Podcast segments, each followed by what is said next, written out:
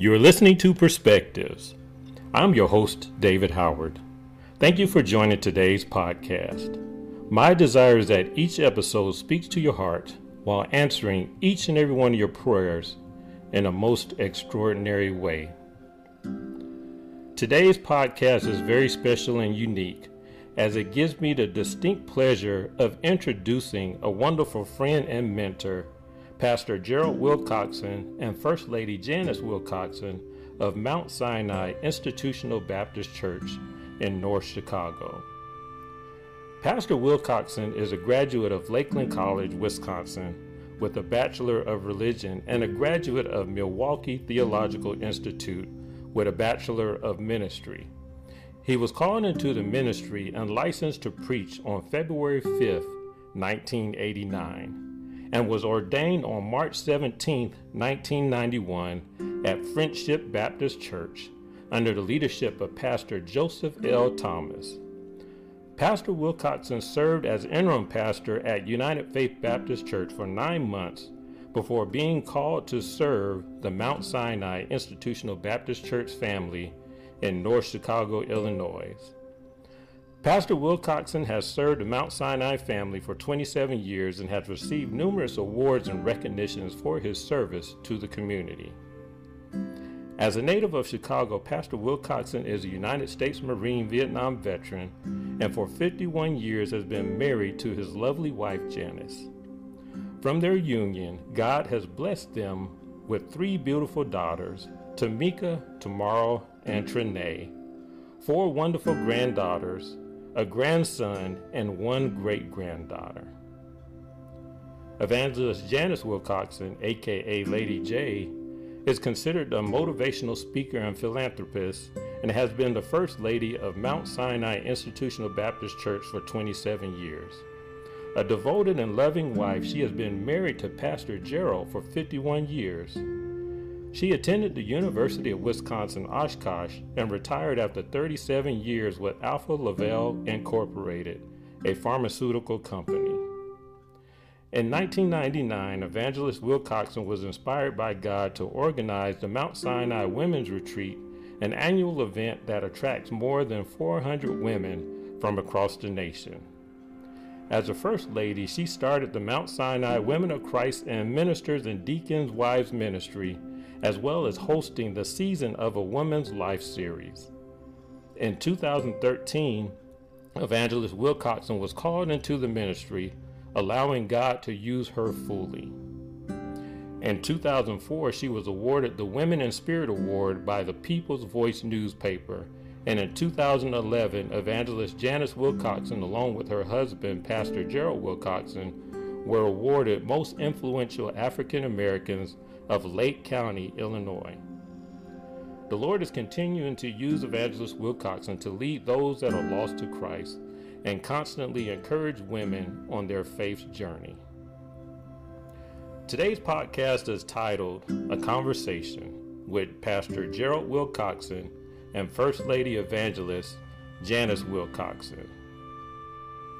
Ladies and gentlemen, please join me in welcoming today's guest, Pastor Gerald and First Lady Janice Wilcoxon. Good morning, Pastor and First Lady. I know that the audience is very anxious to hear from you both. But before we begin, is there something that the two of you would like to share with all those that are listening today? Well, we just want to thank, first of all, we want to thank you, Minister Dave, for, for your friendship, your fellowship, and, and for inviting us to come and share ourselves with you. And God has been so good and merciful and kind, and we have great friendship. And So we're glad to be here. Amen. Thank you. Thank you, pa- thank, thank you, Pastor. For this opportunity. Amen. It's a blessing. Thank you very much. And um, Pastor, um, just to start off, um, so the audience can learn a little bit more about you.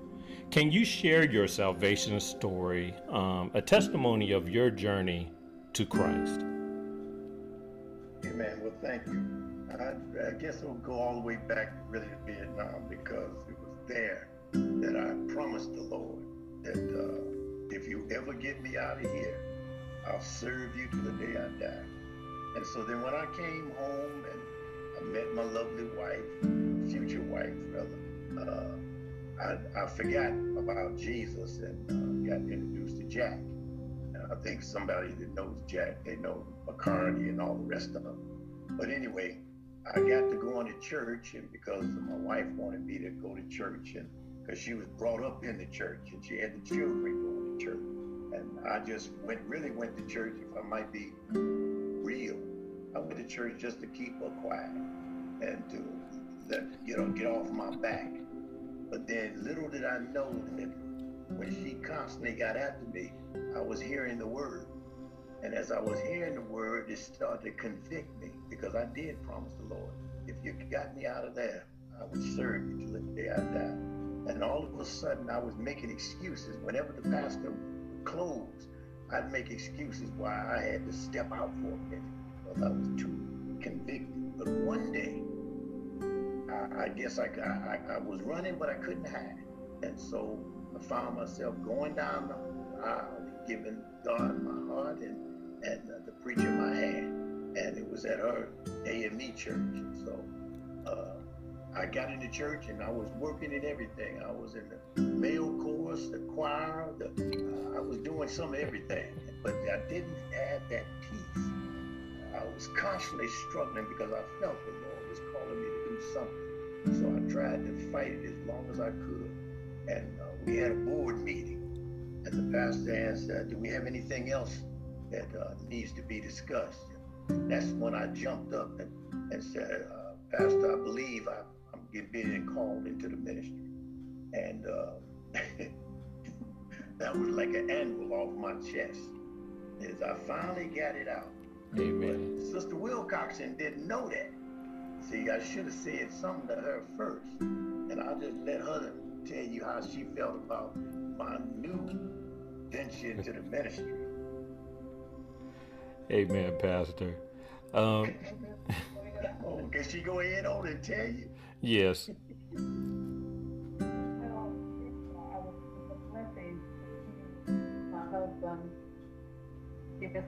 Life to Christ because there's lots of times, many a times, plenty of times, where he wouldn't come to church.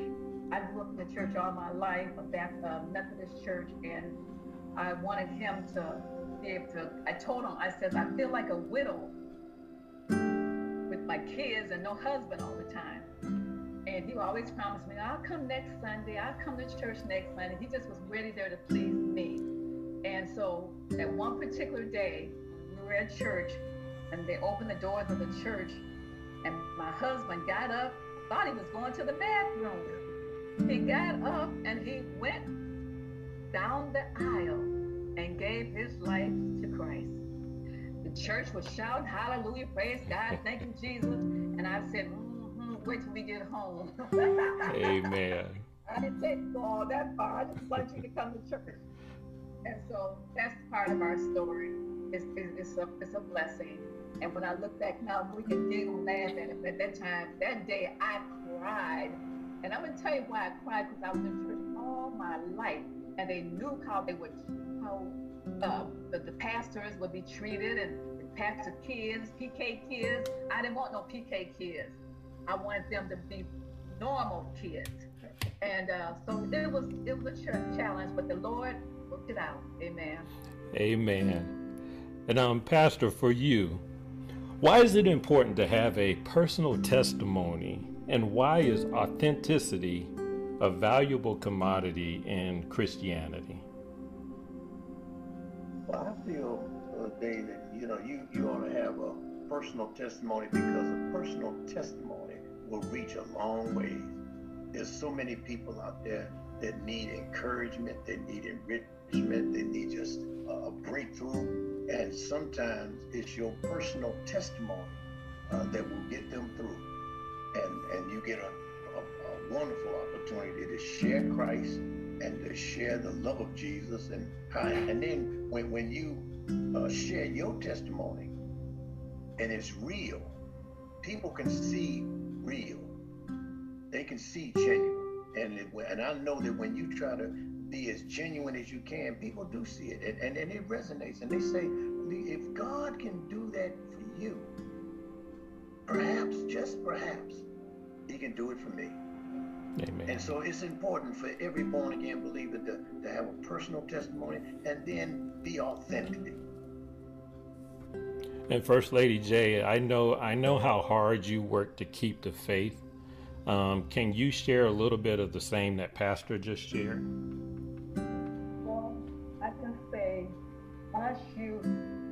Become born again, we go through trials, we go through tribulations, we go through ups and downs.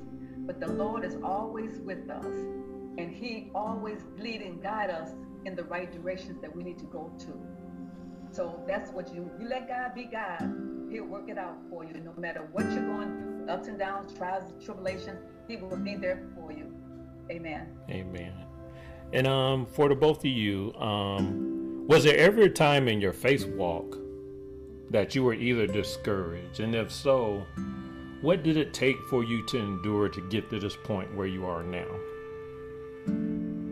Well, believe it or not, I was most discouraged when I went into the ministry. Because when I went into the ministry, that's why it's so uh, important to have a personal testimony, to be uh, to be authentic, to be as real as you can. And, and because there's so much discouragement in the church today where people have been hurt, they've been wounded, there's so much division and schisms, and, and people don't like the word, but it's cliques in the church. And I did, I wasn't used to that. I was used to everybody trying to praise God and worship God. And when I got there as a pastor, I, people were fighting and arguing and bickering. And I really got so discouraged at one time in my ministry, I was ready to go home. I said, Lord, I know you didn't call me all to all this. I mean, this all constantly fighting and stuff. I said, no, I, I need something more real than this. But then as I was growing in Christ, I realized my target audience was them. To teach them more about love and, and genuine love and, and, and, forgiveness and mercy and grace. And those things became important, so important until I had one deacon at one time said, You preach quite a bit about love. You know, it's almost he was asking me, Do you want to preach something else? Yeah, as soon as you start loving, I'll switch to something else, Amen. which is forgiveness. And so I just kept, and then that's helped me endure because I, I, had to change my focus. I was focusing on them rather than on him, on the Lord Jesus. And when I trained my focus, I said, no, they need God just as much as anybody else. Amen. And First Lady J.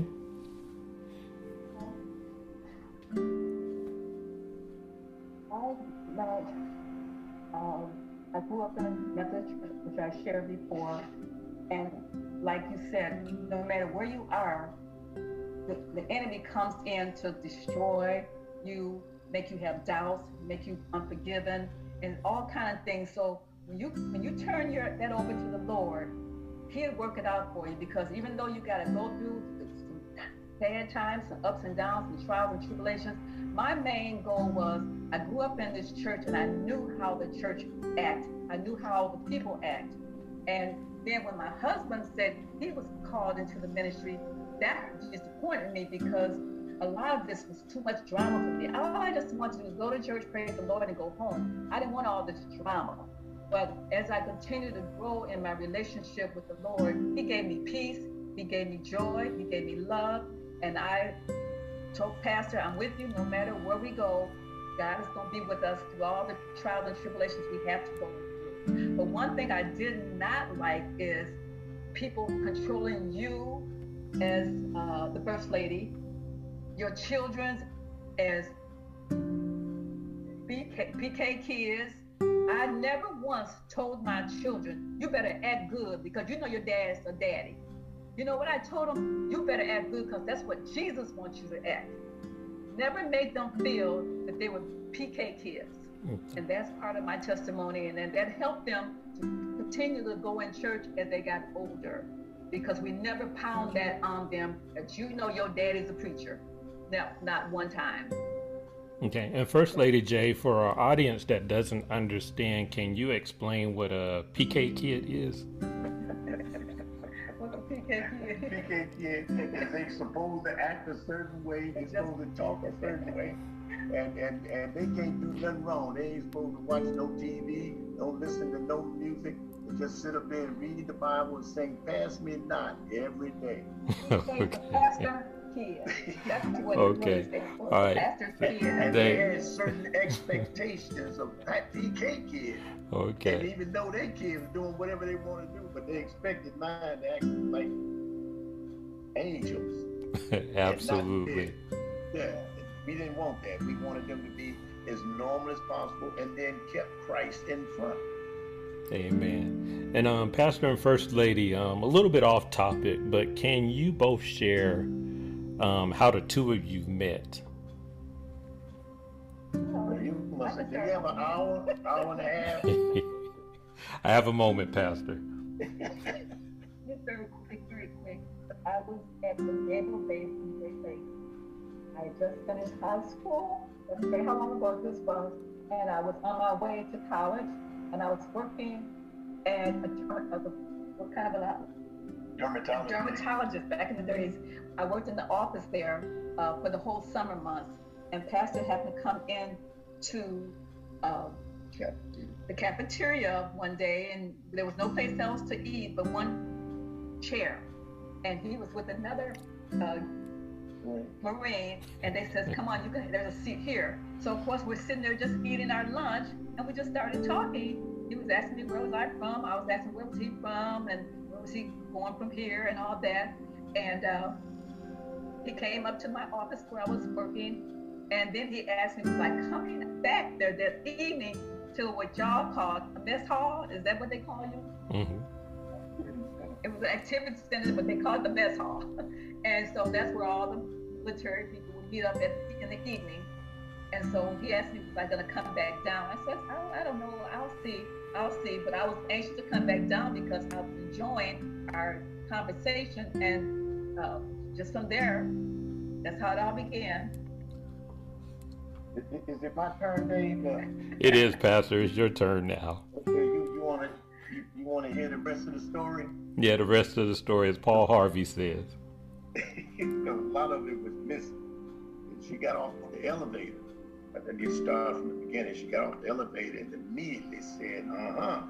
And what's your name? We were, we were being nice to all the sailors. You know how that is. Just saying hello, welcome to home. What's your name? And so I knew what my name is. We started talking. Next time she came down, she came over to the table because she thought there was no place else to sit. There was plenty of places to sit. But she came to my table and there's two other chairs there, and then she asked something very uh, funny. Is there anybody sitting here? You know, so she sat down, and then we went. I went up to dermatology office, and saw it and and, then she said, "I might be back down."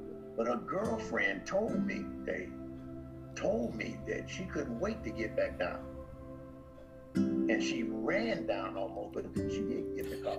And so then, then that's when our journey began, right there. Mhm. Hey, that's the truth. That's the truth. Amen, Pastor. And, and while we're on that same topic, um, and I know we talked about it previously, but I know as with all relationships, there's always one serious person and there's always one that has the sense of humor. So, um, Pastor, starting off with you, which one? Are, which one are you? I'm, I'm the serious. I'm the serious one, and and uh, she, I think everybody knows that is not true. He's the comedian. He missed his, his, his call. hmm quite a few people have said I missed my call, but you know what? It was really what it's all about, uh, Dave. Is uh, I just had like to have fun, and I promised myself in the ministry is that I'm not going to sit up there and go to heaven with a frown on my face. Because he- my Bible says, make a joyful noise unto the Lord and serve the Lord with gladness. Come before his presence with singing. So I'm not going to sit here and serve a mighty and awesome God that gives peace and comfort and understanding and then walk around here with a frown on my face. So yes, I enjoy working with Jesus and working with people. Amen, so, Pastor. That's wonderful.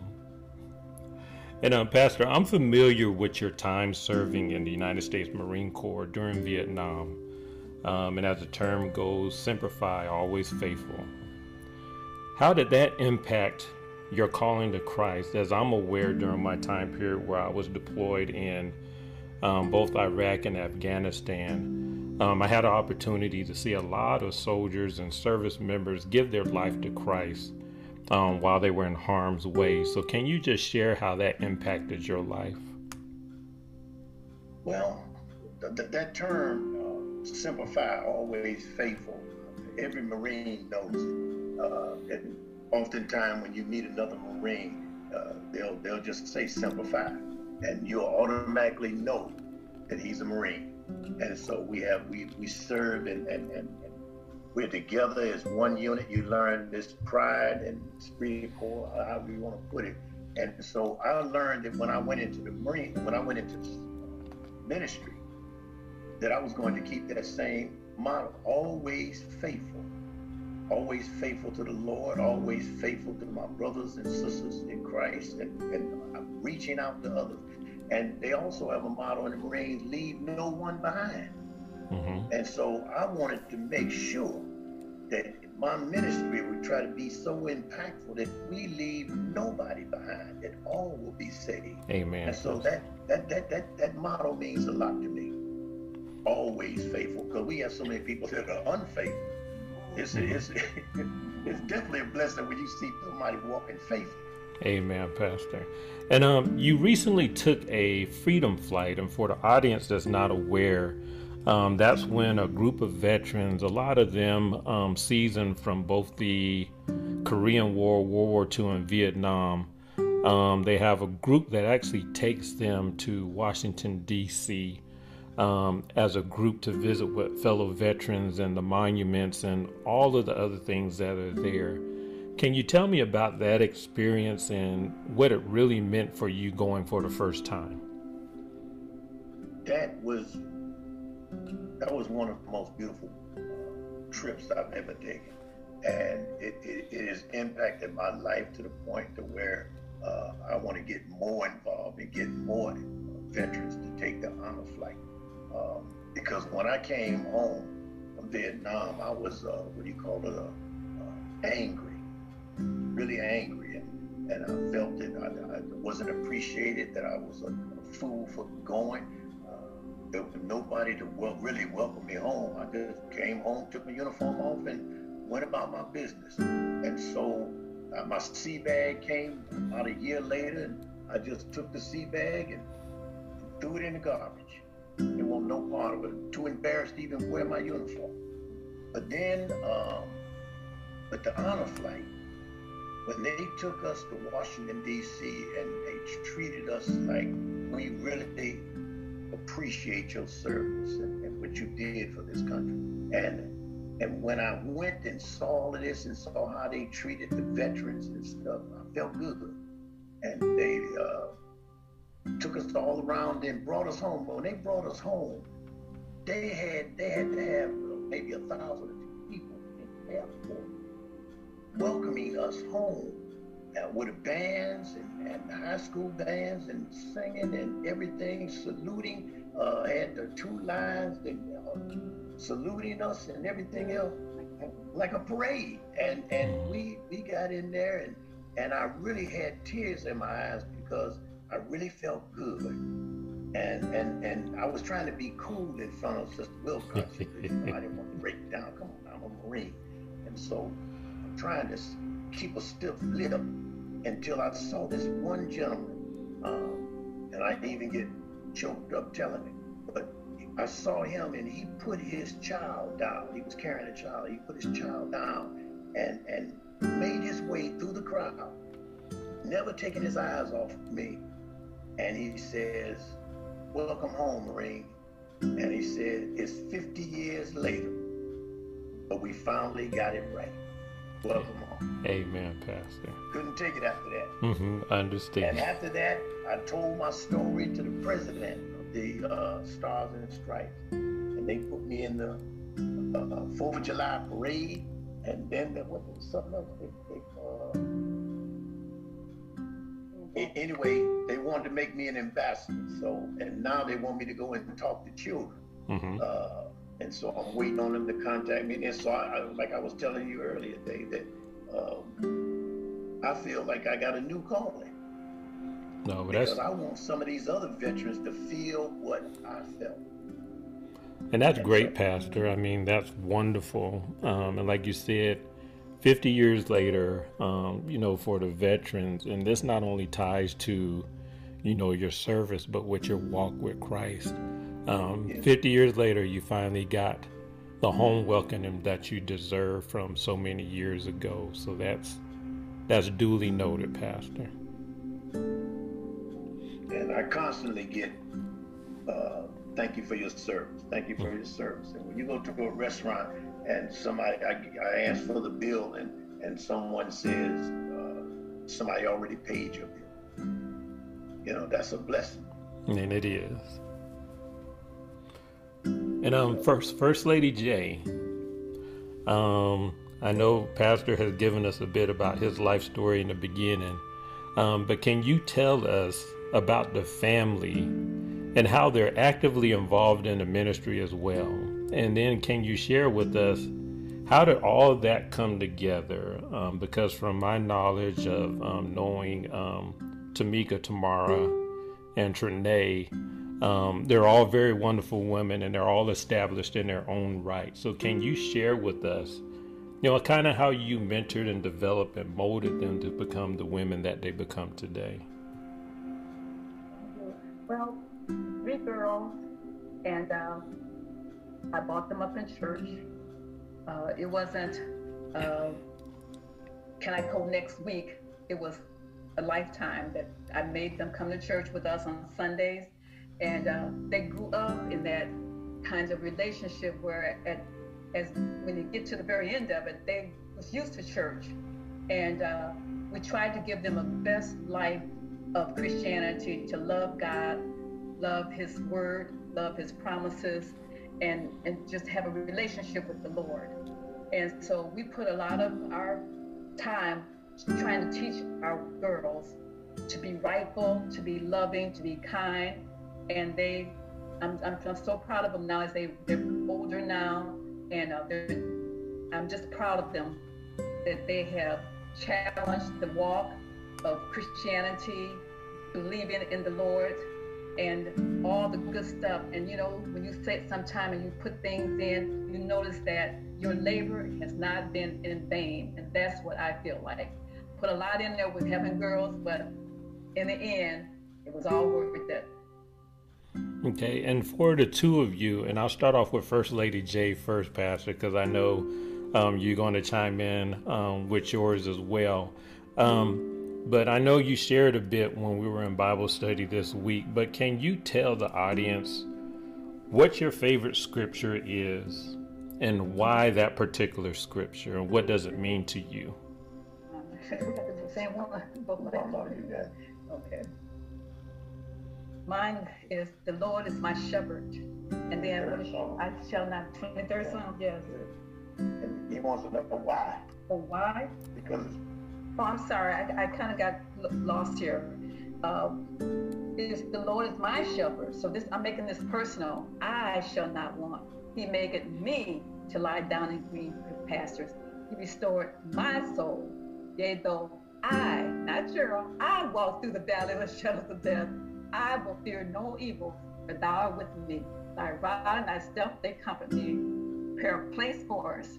Surely goodness and mercy shall follow us all the days of our life, and we shall li- live in the Lord forever. Dwell in the house of the Lord forever. Amen. Amen. I know I kind of switched out, but you got the true meaning of it. Oh, we do, Pat. Um, First Lady J. so now, why why is that your favorite scripture?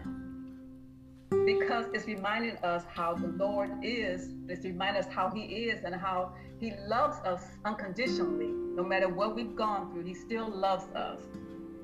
And we know that no matter what we're going through, the Lord is our shepherd. And we have someone to call on. We're going through trials and tribulations. We got someone that strengthened our love for Him and strengthened our love with one another.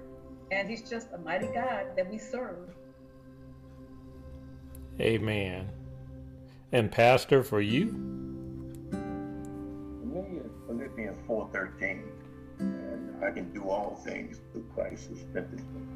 And that was a challenge because when we were building onto the church, addition, uh, I, I, had some nerve-wracking times with that, trying to get everything together and, and faced with oppositions, with no's, and doors were slammed in our face. But then through it all, God worked it out and convinced me that yes, we can do all things through Christ who strengthens us. Because sometimes we get a little weak. Sometimes my faith falters a little bit, but I, am constantly reminded of that scripture. And to this day, we built, we added on to the church and everything else, and we still have challenges today, but still, God is working it out. Amen, Pastor. Um, is there anything that you would change or wish you would have known before that may have made your journey or your walk with Christ a little easier or a little less challenging? Well, is it for me? Uh, How, whatever order you guys go with is fine. I, I, that, that was that was kind of difficult for me because I don't think that I would change anything. Mm-hmm because uh, everything was a growing experience the good, the bad, and the ugly. And it was, it the challenges that I had to go through just strengthened my belief and my faith in God that I can do all things through Christ. And so I think that I needed to go through all of those. I don't think I would really change a thing because I've had a blessed ministry, a wonderful ministry. And I don't want to say was, I have a blessed and wonderful ministry. And I thank God for my wife, for First Lady, because she has shared with me. She's my best critic. And she keeps me on straight and narrow. And whatever I know I'm doing, I'm messing up, she's right there to help me straighten up. Amen, Amen. Pastor. and First Lady. Um, it's been a good journey. It's been some hard trials, but through it all, learned to t- trust in Jesus and trust in His word and His promises. And I have to say, one of the greatest things that we had to share, that we had an opportunity to go to the Holy Land, to see it all. Been in Sunday school all my life, knew all the little scriptures and the songs and the prayers. But when I went to Israel and went to Holy Land, that uh, made my spiritual walk even stronger and uh, it was just an amazing. And if any, if you ever get a chance to go, you'll never be the same. That's all I can tell you. It's a, it's a marvelous world, and Jesus is an awesome God that we serve. And from the day that we went once, we had to go again. That great. Mm-hmm. And then I took a group, and I said, "Oh no, we need to share this with somebody." And so I took a group of 15 We went the second time. And believe me, that was even better than the first time. Mm-hmm. And so um, I would encourage anyone to go because it changed, literally changed my ministry. Because now, when I talked about Calvary, I was there. I talked about the, the, the, the sea, I was there. Amen. Yeah, it also shows us how much He loves us oh, yeah. unconditionally. Mm-hmm. And He forgives us for all that we do. We just gotta make it right with the Lord. Amen. Don't wait till you're on your deathbed. Do it now while you have the, the, the strength to ask God to make it right for you, hmm. change your life, do all the things that God calls us to do in this evil world that we live in. And you can want peace. I tell you, if you want true peace, give your life over to the Lord. I'm glad in Garden of Gethsemane now when we meet these challenges from people who don't know Christ or who are angry, whatever it is, we learn to say as Jesus said on the cross. Yes. Them, but they know not what they do. Amen. And then we have the opportunity to leave. Amen. Um, and coming next is um, I know the modern church is composed of several generations um, from people that are in their 20s and their teens all the way up to their 90s and hundreds. Is there a difference in how that divide impacts your ministry specifically and the church indirectly?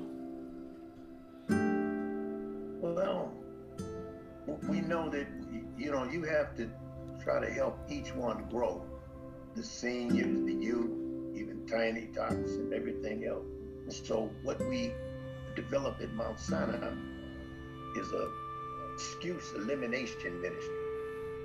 In other words, whatever the need, let's see if we can supply that need. And so we came up with a, a morning and, and evening Bible study. We came up with Kids in the Kingdom.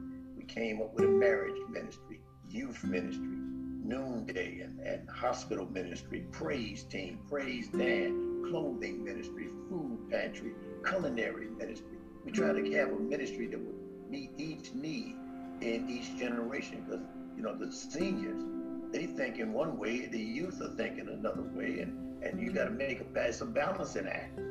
You know, you got to supply needs for all of the, the, generations in your church.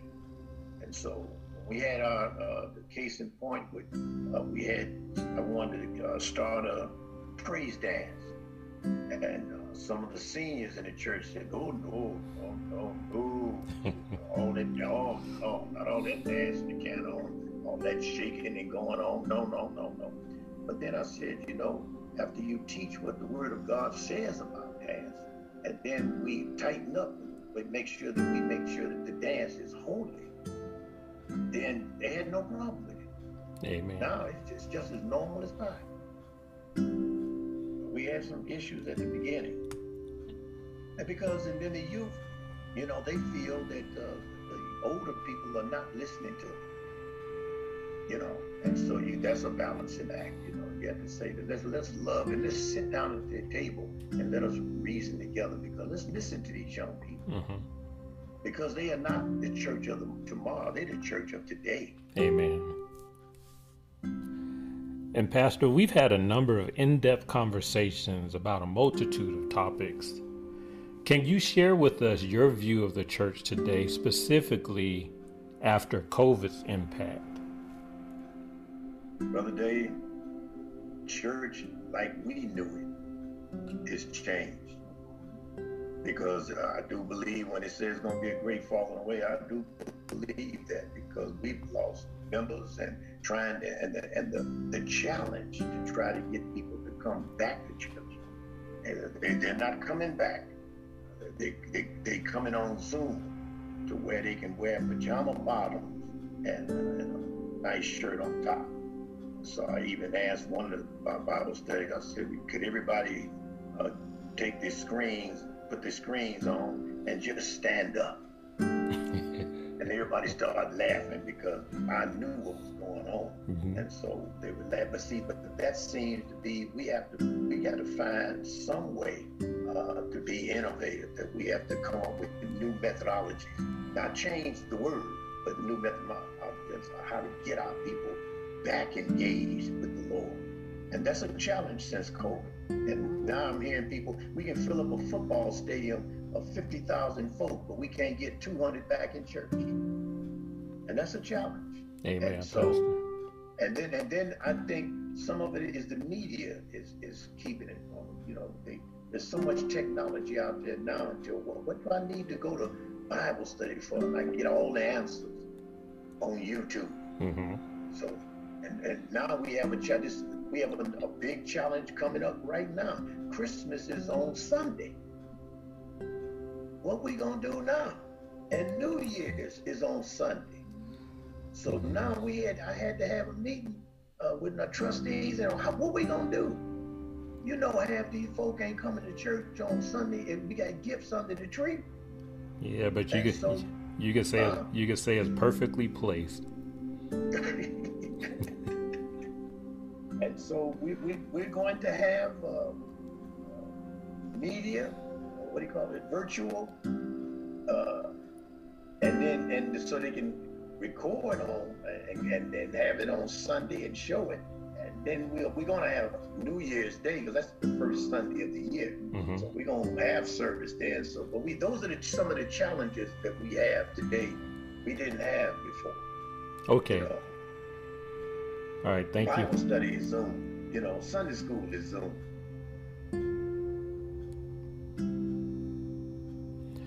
Um, Pastor and First Lady, um, all ministries are different, and God did not call us to build upon another's foundation. What is yours and First Lady Janice's true ministry, and what would you like your legacy to be when it's all said and done? Mine would be that we continue to grow people in the love of Christ. When it's all said and done, that's what we need to know and do to love God and just study His Word, be faithful, and love ye one another. Is, my love, my passion is, teaching and, and preaching. And I took a, it was kind of funny because I took a gifts class and the top three were uh, teaching, helps, and pastoring. And I said, pastoring? Why would that be number three? Because I love to pastor. But then it went back, it was true. I love to teach because pe- people are saved by the word. And, and, and I just, just love to teach it. I, and I just thank God for the opportunity uh, to be able to teach. And I just use my own style of, of, teaching because I want to be able to share me with others. And when you share others and people can see they're not alone, you know, as they go through this this world. And so that's my that's my gift, and, and I just love it. Okay, and um, Pastor and First Lady again, there are many churches with denominational ties, and people are always searching how do you make someone feel welcome at Mount Sinai? What makes it different there than any other place, if that's an appropriate question? Well, I think you know yourself uh, that whenever someone says they're looking for a church home, we should all say together, you need not look any further. And so we just share that to make people comfortable at Mount Sinai. And, and we're not here to judge, we're here to all do the same thing. And let's get a closer walk with the Lord Jesus. And so we want you comfortable at Mount Sinai. We don't want we don't want you caught up in all of the, the hoopla and all the rest of it. Just come in and worship. And, and and then share ourselves because I often say, you know, don't let people walk out of this church not knowing you or not knowing more about our church. Make them feel welcome because people people will return where they feel welcome. Amen, Pastor. And um, Pastor, during the time period where we either you're preaching from the pulpit or we're doing Bible study, you often use a phrase um, that says, "I'm not talking about you, I'm talking about me." What does that specifically mean, and why is that important as you share your ministry with others? Well, one of the reasons that I say that is because I've often heard people say in church, the preacher talking about me. And, or either he may have said something uh, that uh, he shouldn't have said when he was uh, in conference with other people. And so I learned real quick from one of my professors in school. He said, Gerald, you, you don't have to find other folk to talk about. You talk about you, and you'll hit 85%. And so I learned real quick that if I talk about me, I can talk about me all day long, as rough as I want. Mm-hmm. And I know if I talk about liquor, I done hit somebody. I can talk about my my uh, drugs, I'm hitting somebody. I can talk about righteous living, and then while they laugh and they learn. And, and I learned how to do that real good because so now people can't sit up and say, I don't believe the preacher said that. But now I ain't talking about you. Yeah. I'm talking about me. Amen, Pastor. and uh, for First Lady J, there are many distractions and things that can lead someone astray. What do you use as encouragement, or how do you genuinely reach someone's heart? Well, first of all, I like to let them know that this is a conversation between me and you and no one else Because a lot of times people want to talk to you or they want to have a relationship with you, but they're afraid and they're embarrassed for whatever problem they're going through. So the first thing I always try to tell them is this: this is between us and no one else. I want them to feel comfortable so they can be released and have an understanding of what they're going through. And so I think that helps them to be able to talk to you and let them know that I'm not going to gossip your business out the street. I want you to have a relationship with the Lord and grow. And it's not about all the drama that we go through. And so I want them to be comfortable that they can feel comfortable to come to me when they're going through trials and tribulations. And okay. And um, Pastor, oftentimes um, we commonly use the term um, which is called church hurt.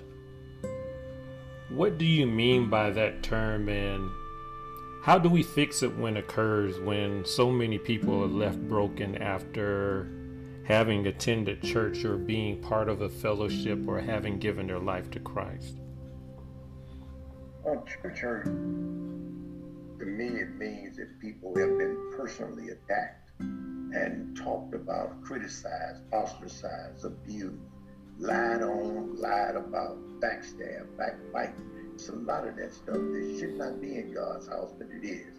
And people have been wounded when they see uh, hypocrisy and, and all of that in the church. Secret service Christians, where they're acting one way on Sunday and something else on Monday. They're just saying they're getting disillusioned. They just say, I'm, I'm done.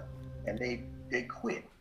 And so what we need to do is hopefully uh, uh, watch for this going on because they give you signs. It's not like they just jumped up and walked out.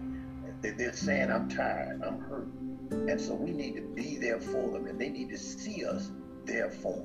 And then get in, get involved with them. And we see so many people, and I tell them all the time, everybody that comes in church smiling, they have. Some people are going through some problems, and they and some of the problems come right out of our church. So let's get there with them and, and help them and, and have a ministry that they can go to. Some people have been helped because we had a marriage ministry. And they were going through some problems. And so, you know, we just have to be there for them and pray with them and share with them. And that's what we need to do more in the church is share with each other. Amen. And um, the Bible exhibits God's enduring presence um, from the creation in Genesis to Abraham's promise, um, Moses as the Exodus deliverer, David's rise and fall, their period in captivity, the birth and crucifixion of Jesus Christ, the growth of the church and the final words in Revelation, as you refer to during this week's Bible study. Um, Pastor and First Lady, can you share your view of a omnipresent God for someone that feels alone, forsaken, or absent of any hope at all? Well, I truly believe that God is who He said He is, and when we're going through trials and tribulations, we have to learn and grow and just be able to trust God in His Word and in His promises to us. Uh, I can, over the years, I can look at so many different times that I questioned when I was younger is God really God? Is he just someone like Santa Claus that he wants us to to to to uh, pretend that he is real? And so when I went through different trials, I went to the Lord. I didn't go to a pastor. I went to the Lord to be able to connect with him and ask him, Lord, is this really, really what you want me to do? Or is, are you really, really, really, Lord? I needed him to to, to cover me and show me his love and he's truly who he say it is. And the more you get in a relationship with him, the easier it becomes because he's an awesome God and he loves us unconditionally and forgives us for all of our sins. And the closer you get to the Lord, the more you have peace, the more you have love, you, the more you can forgive because he's just that kind of God. Amen, First Lady. And um, Pastor? And much more to that because she did one uh, is that make yourself available. Be there for each other. Because that's what people are starving for is affection, love, and, and understanding. To let people know that they're not alone. We have plenty of biblical examples, David and Goliath, three Hebrew boys, Daniel and the lions. den. We got all kind of examples where God's presence has been with them. And, and, and so that ought to bring encouragement right there. Then share yourself, you know, because uh, some people, they, they'll hear about, you know, Red Sea experience, but share with them how God opened up your Red Sea and, and, and get in touch with them. So I think that, that, that helps. Okay. And um, Pastor and First Lady, finally, as the last word, as we approach Christmas and the celebration of the birth of our Savior, Jesus Christ, can you share a word for those that are listening, especially for those that have not come to know Jesus and do not fully grasp the purpose of his coming? I love that saying, Jesus is the reason for the season. And it's that simple. And we have lost our, we have lost the really meaning of what Christmas is all about. It's the, you know, the, the, the gifts, all the clothes, vacations. Just thank God for what He's done for us all these years. He died on Calvary for us. He, he's just a great God, and and we know that nobody, everybody's not to get it. And so we just have to try to focus with ourselves to continue to grow and have others to grow in Christ. I would just say, just as, Janice said, Jesus is the reason for the season, but we ought to just concentrate on why he's the reason for the season. Not just say it like that, but there's a reason. He came here for a reason. He came to die and ransom us back and reconcile us back to Father, to our Father. And so he came to pay the price for our sins. And we still stuck it with baby Jesus in the manger. Well, he's up. He's up and seated at the right hand of the Father. But we need to tell those who don't know or don't have, uh, don't know the Savior for themselves, is focus more on who hung on the tree and not so much as the gifts under the tree. Amen. And I think that's a perfect way of putting it, Pastor. So everyone kind of keeps it in perspective. And as you say, you know, Christmas is a season of celebration, but it's a season of celebration for so many different reasons. But we have to actually realize that there was only one designated purpose for the coming of Christ, and that was to come and pay the entirety of our ransom for salvation and to draw us back to God so that we can spend, as you say, an eternity with Him. And finally, Pastor Wilcoxon and First Lady Janice, I am absolutely humbled and honored that you accepted this invitation to host Perspectives with me today. As always, thank you for your continued grace and loving kindness and friendship. God bless the entire Wilcoxon family, or as you have referred to them as the clan. We love you tremendously, and there's absolutely nothing that you can do about it. Thank, thank you. For you Brother Dave. Yeah, we mm-hmm. thank God for you because you know what? You took that phrase right out of Mount Sinai. Now everybody's using it. Mm-hmm. We love you and ain't nothing you can do about it. It's all the way in Virginia, down in uh, the Carolinas, mm-hmm. and, and Washington D.C. that phrase is gone everywhere now. Ab- almost me.